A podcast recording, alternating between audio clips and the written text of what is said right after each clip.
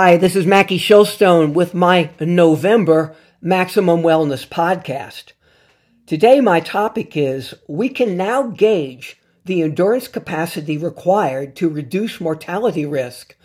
That's really important because now it talks about intensity.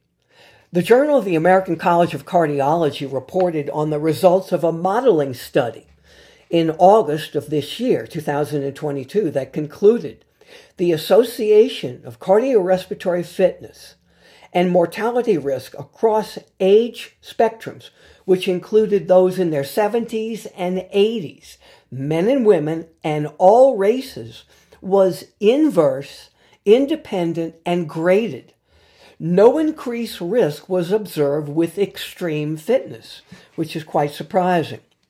The study called Cardiorespiratory Fitness and Mortality Risk Across Spectra of Age, Race, and Sex, further concluded that being unfit carried a greater risk than any of the cardiac risk factors examined.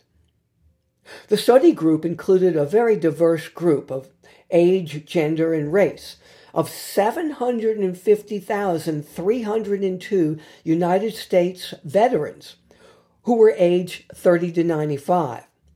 Who they were followed for a median of 10.2 years. Age and gender specific cardio risk, um, uh, uh, cardio uh, respiratory risk categories were created based on peak metabolic equivalence. That's called a MET. And that's achieved on a standard treadmill test, where one MET is equal to 3.5 milliliters per kilogram per minute. Now, according to the study investigators, the lowest mortality risk was observed at approximately 14 METs for men and women, with no evidence of an increased uh, in risk with extremely high cardiorespiratory fitness. The risk for uh, least fit in- individuals, which was the 20th percentile, was fourfold higher compared with extremely fit individuals.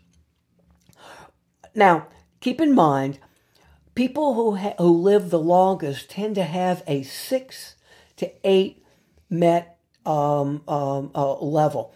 As again, a MET is 3.5 milliliters per kilogram per minute.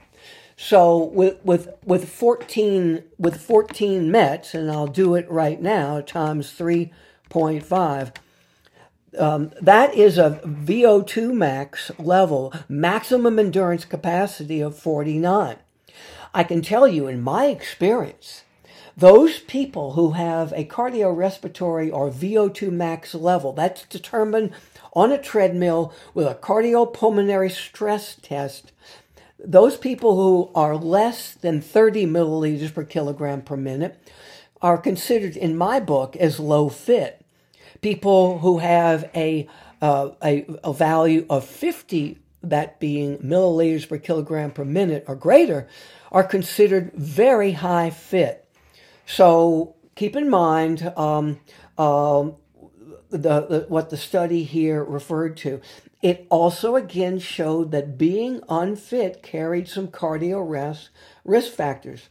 Now, in a related editorial, my friend and cardiologist Carl Chip J. Lavie, MD, who I worked closely with during my tenure with the Ochsner Health System as Director of Health and Fitness for the Ochsner Heart and Vascular Institute here in New Orleans, commented, and I'm going to quote, Indeed, improving cardiorespiratory fitness should be considered a target in cardiovascular disease prevent, risk prevention, similar to improving lipids, that's blood fats, blood sugar, blood pressure, and weight.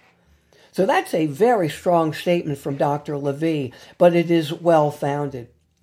Now, if you would like to read this abstract from the study, there you can find it on maxwellnutrition.com, M A X W E L L nutrition and U T R I T I O N.com. Go to the bottom page on the on the home page and look for open access research, and you can actually read the link to um, the study that I am quoting.